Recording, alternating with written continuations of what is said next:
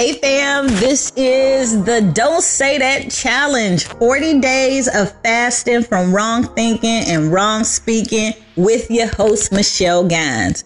It is day number 31, fam. And today's thought that we are fasting from is I feel angry or they made me mad. They made me mad. They made me mad. Oh, this is one that gets us sometimes. You know what? Anger is such a powerful emotion that obviously we can hurt ourselves and other people. I mean, when you just look at, man, the news from day to day, you can see where somebody got angry. I love when Apostle Houghton Skip Horton, shout out to the 7,000 More Church Fellowship and the Daystar Tabernacle International but he would say, don't let your emotions cloud your sound judgment. And I believe that there are a lot of prisons that had to be created because somebody got angry and they got so angry they couldn't control themselves and they made decisions that they wish they hadn't made. We're going to not do that, right? We get mad, we get angry. The Bible tells us, you know, don't let the sun go down on your wrath. You know, don't go to sleep angry, but that don't mean stay angry all day. We're going to switch it up. All right. Number one, I want you to discover the power within you. Remember, anger comes from a sense of powerlessness. So when we feel powerless to change something, we get afraid, which just continues to feed that anger. But Second Timothy 1 and 7 gives us a powerful tool, a scripture we can remember that says, God has not given us the spirit of fear, but of power, love, and a sound mind. So meditate on that verse. You have the power. You have the power to calm yourself even when you get angry. You have the power to make good decisions even if you have been angered you have the power not to allow your emotions to cloud your sound judgment. Okay? You do. Now, I would also tell you listen quickly, but speak slowly.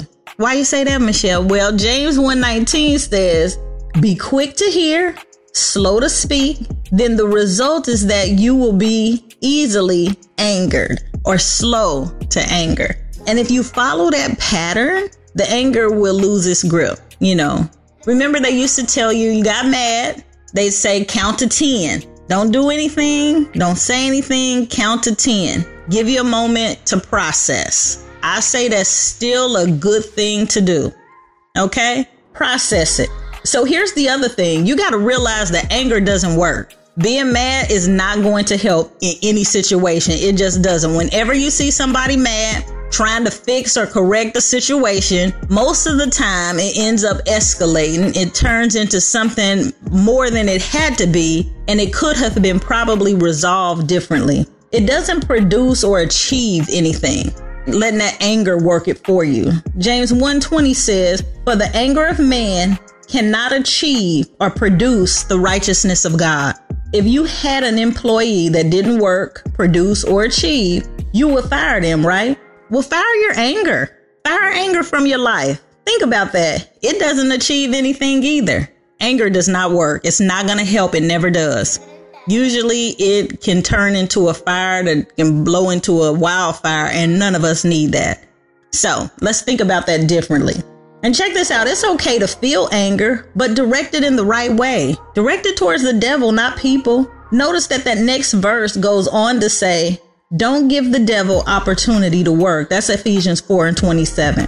The devil wants you to blame others for your anger, but realize there's no one to blame but the devil. And like a soldier with a machine gun who just discovered the enemy, turn your weapons completely on him.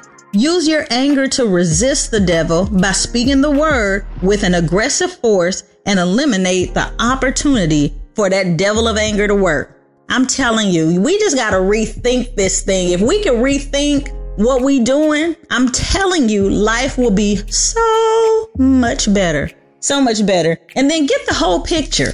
That's something important too. So often, the reason we get mad or afraid is that we only see a snapshot of what's really going on. Sometimes we don't have all the facts, all the details, all the information. So as soon as anger comes, ask God to open your eyes to be able to see the big picture. Because most of the time, or a lot of the times, it's more than just what piece you've heard. He did it for Elisha's servant, and he'll do it for you too. All right. I want y'all to believe that because it's the truth. So here we go for today. Think this and speak that. And today it is I am free from the power of anger. I have power over it. I have power. I have love. I have a sound mind.